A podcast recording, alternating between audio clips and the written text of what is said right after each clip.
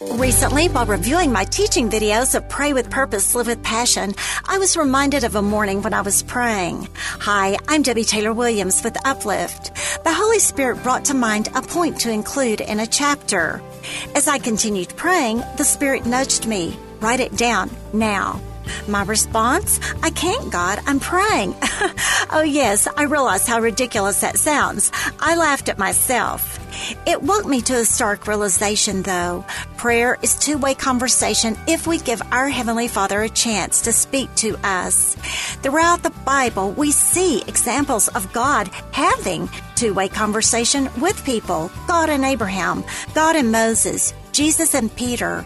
We can have that kind of prayer life too.